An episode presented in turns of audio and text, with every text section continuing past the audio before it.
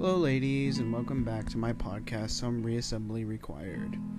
Today, I want to talk about body image and the beginning of my transition process. Changing my imperfect body has steadily become more and more of an issue for me since I remembered who I am. As I take stock of my life, I'm realizing that I wasn't taking care of myself very well because I didn't really care about myself. Not only that, I always had this notion in my head that pampering myself as a man would somehow betray my masculinity.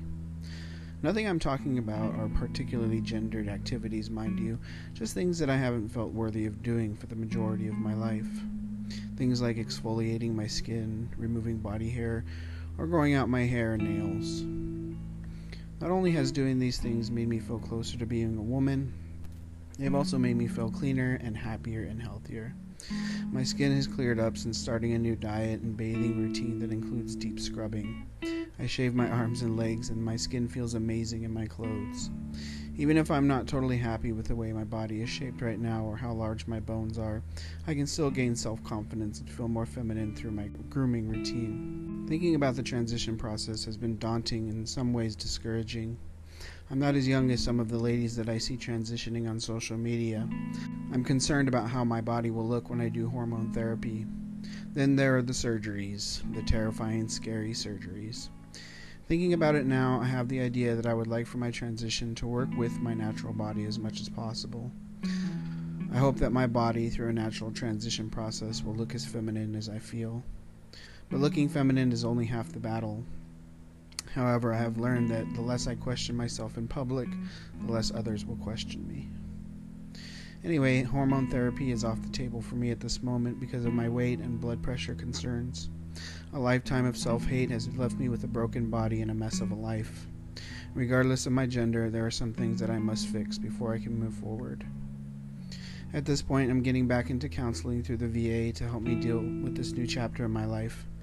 In fact, I'm finding that the VA is quite sympathetic to transitioning veterans, at least where I live. I'm looking into some group therapy sessions that will give me a chance to talk with other women who are going through the same struggles that I am. I've also re- been reconnecting with old friends, and so far everyone has been super supportive. Help is the name of the game right now. Without it, I think I would be right back in the same unhealthy situation that I was in before. To me, being accepted is as much a part of my transition as making physical changes to my body. I know that even if my transition goes exactly the way I want it, there will still be people out there who will not accept me because of my biological sex. I feel like I have to be okay with that because I too was one of them for a long time. However, that doesn't mean that I have to include those people in my life. Reinventing myself and just starting a new life seems appealing to me. I feel like ripping away all the remnants of my old identity will somehow speed up the process. I fantasize about being this mysterious, dusky woman who shows up somewhere and changes everyone's lives. Then I remember all the people I served with, all the friends I made along the way, I feel a great deal of shame because I feel like I've deceived all those people, but that doesn't mean that we're not still connected. In some ways, I think transitioning within my existing life will be the stronger move. Thank you all so much for listening, and I'll see you in the next one.